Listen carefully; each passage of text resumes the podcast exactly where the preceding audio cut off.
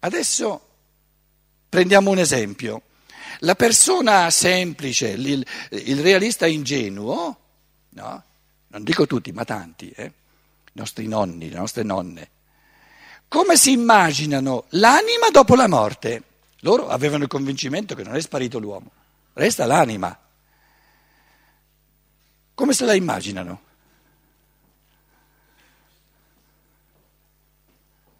Di che è fatta? Cos'è? Eh, se ci troviamo lo spazio e il tempo non resta nulla.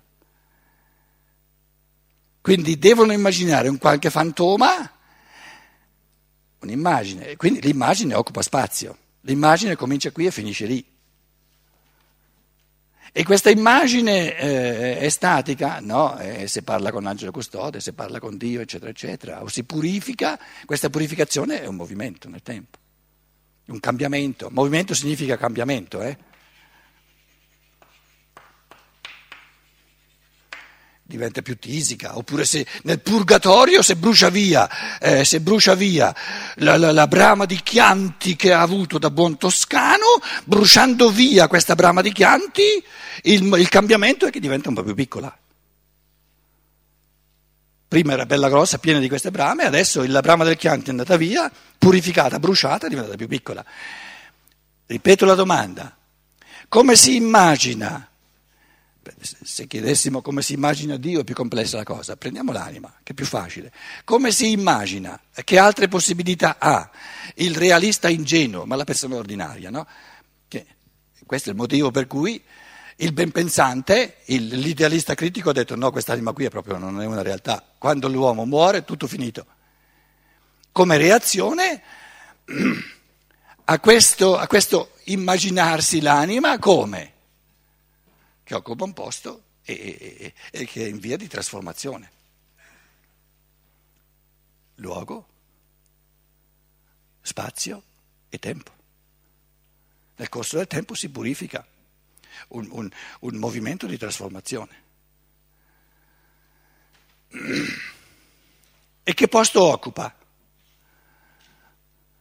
C'è posto per tutti dopo la morte?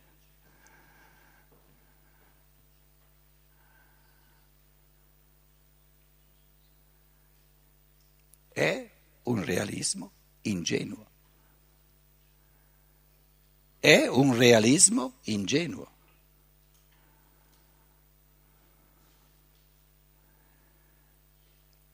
Certo che lui dice, eh, se tu mi porti via lo spazio e il tempo non mi resta più nulla.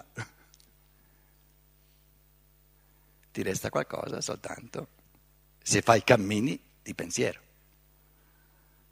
Allora il concetto ti diventa qualcosa e il concetto di anima è la realtà dell'anima.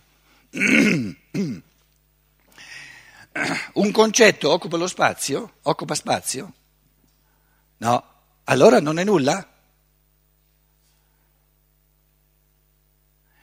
Quindi la grande transustanziazione che sta compiendo lo spirito umano nei nostri tempi è di trasformarsi da uno spirito che ingenuamente ritiene reali le cose che occupano un posto, che invece non sono reali perché sorgono e spariscono, si deve transustanziare in modo tale da vivere come sostanziale ciò che è spirituale, che non occupa né spazio né tempo.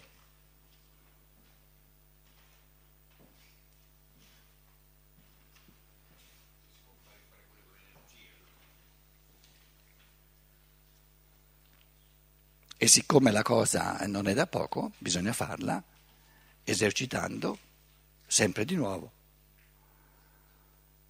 E man mano che si esercita ci si arriva.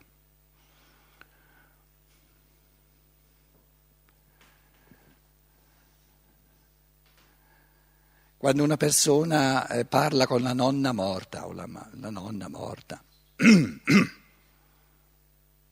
a cosa pensa?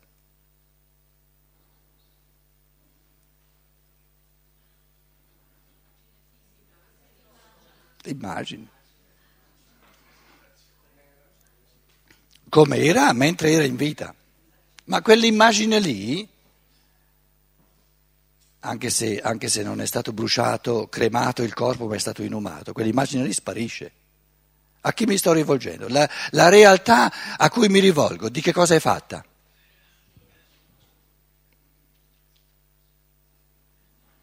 Di puro spirito o perlomeno di puro, puro sovrasensibile. Sovrasensibile o spirituale significa oltre lo spazio, oltre il tempo. Lì è il difficile per l'uomo d'oggi e quello va esercitato. Se no, no non, si, non, si, non si raggiunge la sostanzialità di ciò che è spirituale.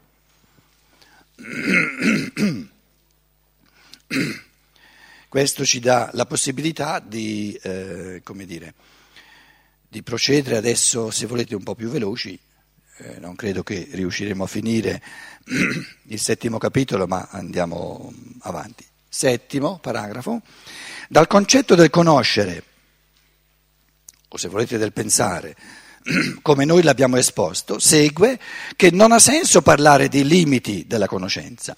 Il conoscere non è un interesse generale del mondo, ma un affare che l'uomo deve aggiustare con se stesso.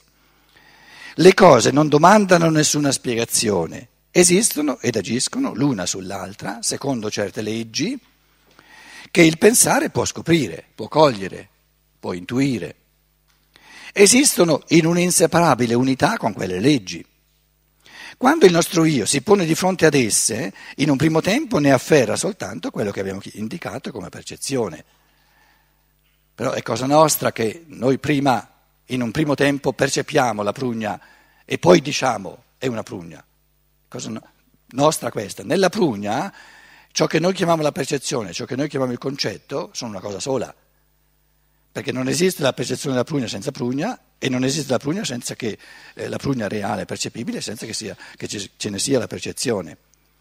Ma nell'intimo dell'io vi è la forza per trovare anche l'altra parte della realtà e solo quando l'io ha ricongiunto anche per sé i due elementi della realtà, percezione e concetto, che sono inseparabilmente congiunti nel mondo, la conoscenza rimane soddisfatta. L'io è di nuovo arrivato alla realtà. Quando dico questa è una prugna, ho la realtà della prugna. Ma la realtà della prugna è la struttura di pensieri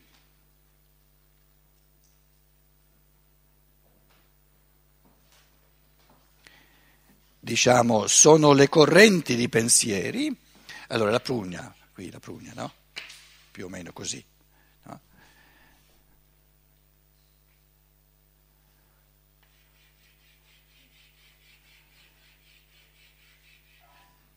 Pensieri di forme e metamorfosi, che, che sono correnti vitali e in questi correnti vitali, da prima invisibili, entra dentro la materia, qui c'è il suolo, la pianta, no? Entra dentro la materia e la materia mi rende visibile, cioè percepibile, queste correnti vitali. Però la struttura, la forma e le trasformazioni prugnesche della prugna no? sono strutture di pensiero, sono state pensate e il materiale del mondo me la rende evidente. Quindi quando io dico ho la realtà della prugna, cos'è la realtà della prugna? La realtà della prugna non è la materia che riempie, che evidenzia queste forme e metamorfosi che sono state pensate all'origine dal logos, dal pensare cosmico. Quando io metto insieme la visibilità, la percepibilità grazie alla materia, quello che chiamiamo la materia, e la sostanzialità, l'essenza, grazie al pensare che, ha, che si è strutturato in forma di prugna e con la metamorfosi della prugna, ho la realtà totale della prugna. Ne ho l'elemento passeggero che è l'evidenziarsi e il disevidenziarsi attraverso la materia e ne ho l'elemento eterno che è una struttura di pensiero una struttura di pensiero che opera nell'eterico e che ha la forza di attirare la materia strutturandola, la materia minerale strutturandola in forma di prugna.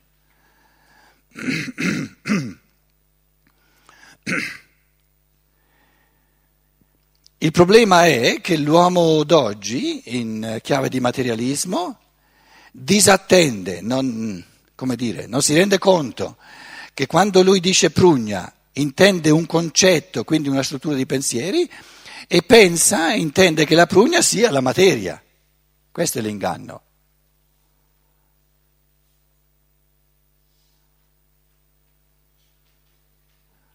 Invece la materia che vedo evidenzia la prugna, ma non è la prugna. Ma le leggi naturali per il materialista non possono essere questo, non può essere un concetto. Certo, certo, certo che lo è. Sì. Allora, allora, prima di tutto non sono leggi naturali.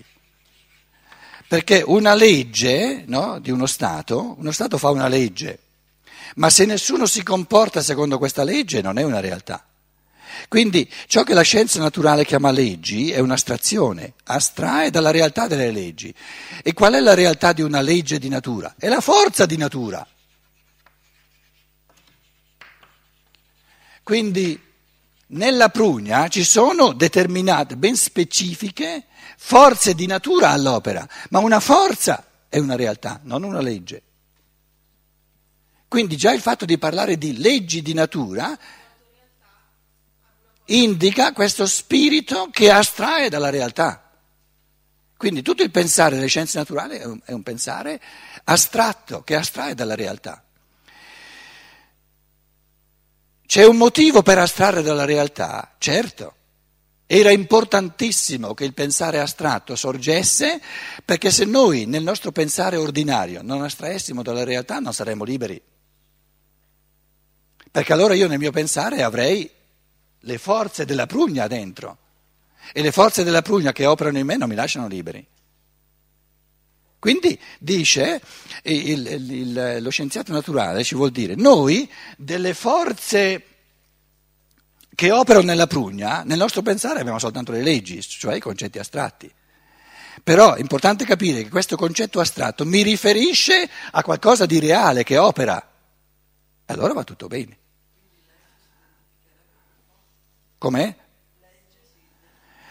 No, legge è l'astrazione della forza, astrae dalla forza. La forza è una realtà che opera, la legge è l'immagine riflessa e morta della forza. Quindi la legge è il concetto astratto della forza.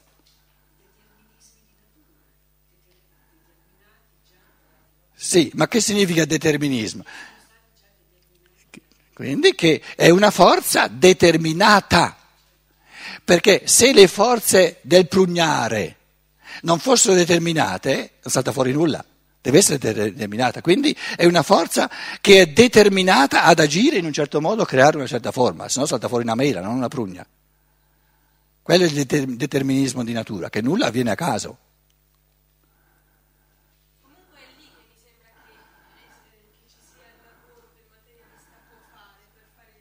Sì. Sì, ma questa intuizione non gliela puoi comunicare di acchito. Eh, capito? Tu la fai adesso, la vedi più nitida, magari alla fine di un fine settimana di quattro giorni già, è il quarto giorno, capito? Ma le cose, le cose eh, si possono conquistare soltanto per cammini di pensiero propri, non si possono comunicare a un altro di acchito, capito?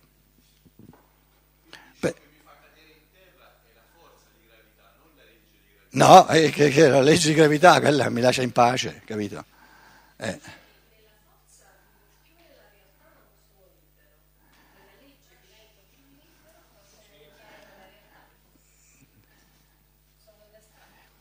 Va benissimo, anche adesso ognuno vuole, vuol dire che insomma si accende, si accendono le cose nei cervellini, però qui siamo più di cento. Eh? Adesso io ti chiedo, supponiamo che io non ho capito nulla di quello che tu hai detto, capito? Perché per capirlo darti, dovremmo darti almeno tre quarti d'ora, se ce la fai, che tu articoli i tuoi pensieri, ci spieghi come tu usi certe parole, come tu usi certi concetti. Allora, per semplificare le cose, visto che qui diventano un po', capito?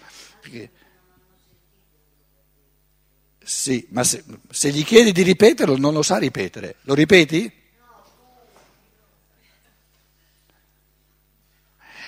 Non è giusto che lo ripeta io, scusa. Se, se lo ripeto io, allora è mio. Voglio che tu ripeta ciò che hai detto. Io ho detto che se, se viviamo nelle forze di natura, nelle forze di- cioè in simbiosi con la... na- cioè un, un essere che vive... Scusa, eh. Facciamo un piccolo esercizio. No, te sei fuori. È già complicato abbastanza, scusa. È già complicato abbastanza. Rendiamoci conto che noi and- facciamo astrazioni. Tu hai parlato, cosa dicevi? Le- vivo nei? Vivere nelle forze di natura. Io non capisco proprio cosa intendi dire. Spiegamelo. Vivere nelle forze di natura. Devo vivere nella prugna? no, in simbiosi con la natura. In simbiosi, sì. peggio di prima. Devo vivere in simbiosi con le forze di natura all'opera nella prugna. Che, che devo fare per vivere in simbiosi con le forze di Non mollare, eh! Io faccio il bastan contrario, lo devo fare. Se Cioè, no, se mi limito alla percezione non sono libera. Se? Mi limito alla percezione, quindi a Mi fermo. realtà percettiva non sono libera, perché sono soggetta alla natura. Lei fa così con la mano come se fosse tutto evidente. Io non ti capisco. Non mi so spiegare meglio. No! Non ti rendi conto quanto sono complesse le cose che stai dicendo? Come se fossero evidenti. Sì, però l'ho capito adesso. Non mollare. Invece, quando comincio a fare delle astrazioni, divento più libera, però perdo il contatto con la realtà. Questo volevo dire. E cos'è un'astrazione? La legge.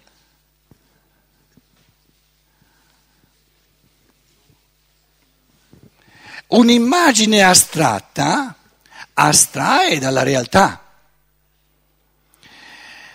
Ehm, una persona di 25 anni, nella sua stanza, c'ha un maschio sulla parete l'immagine di suo padre.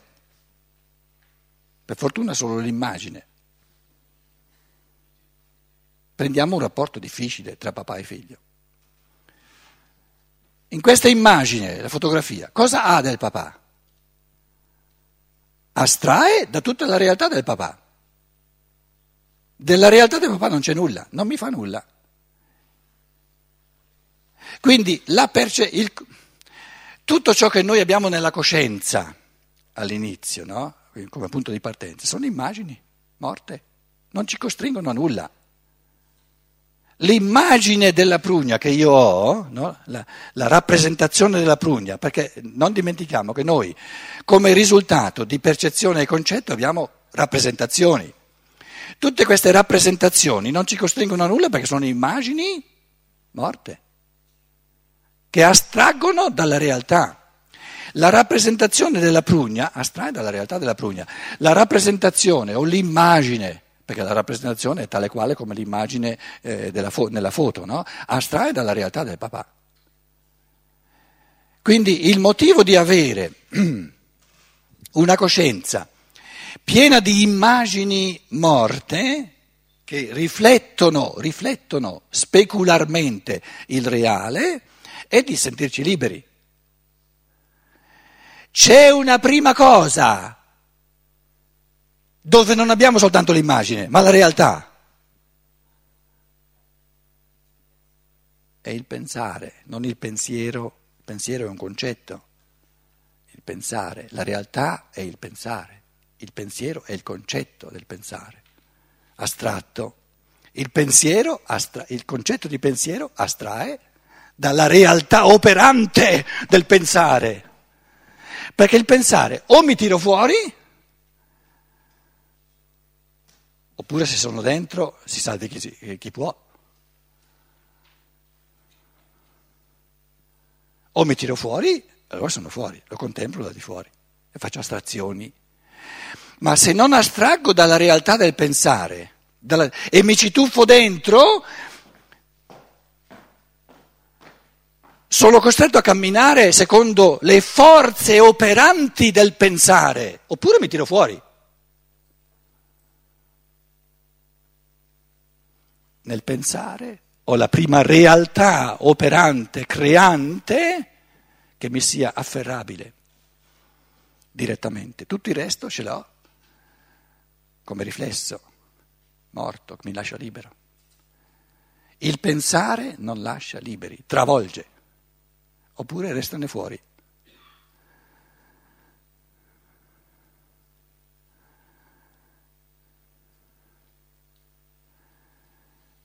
Sarebbe come un surfing, dico, dico io voglio il surfing però stando fuori dalle onde, eh, no, eh, se ti ci metti dentro devi, devi muoverti.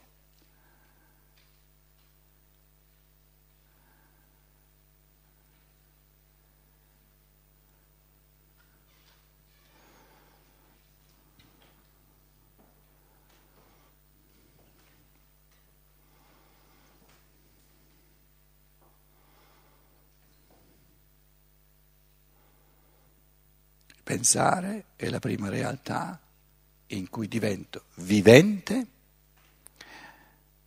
etericamente vivente, animicamente amante e spiritualmente creante. Tutte attività, tutte realtà. C'è vita, c'è anima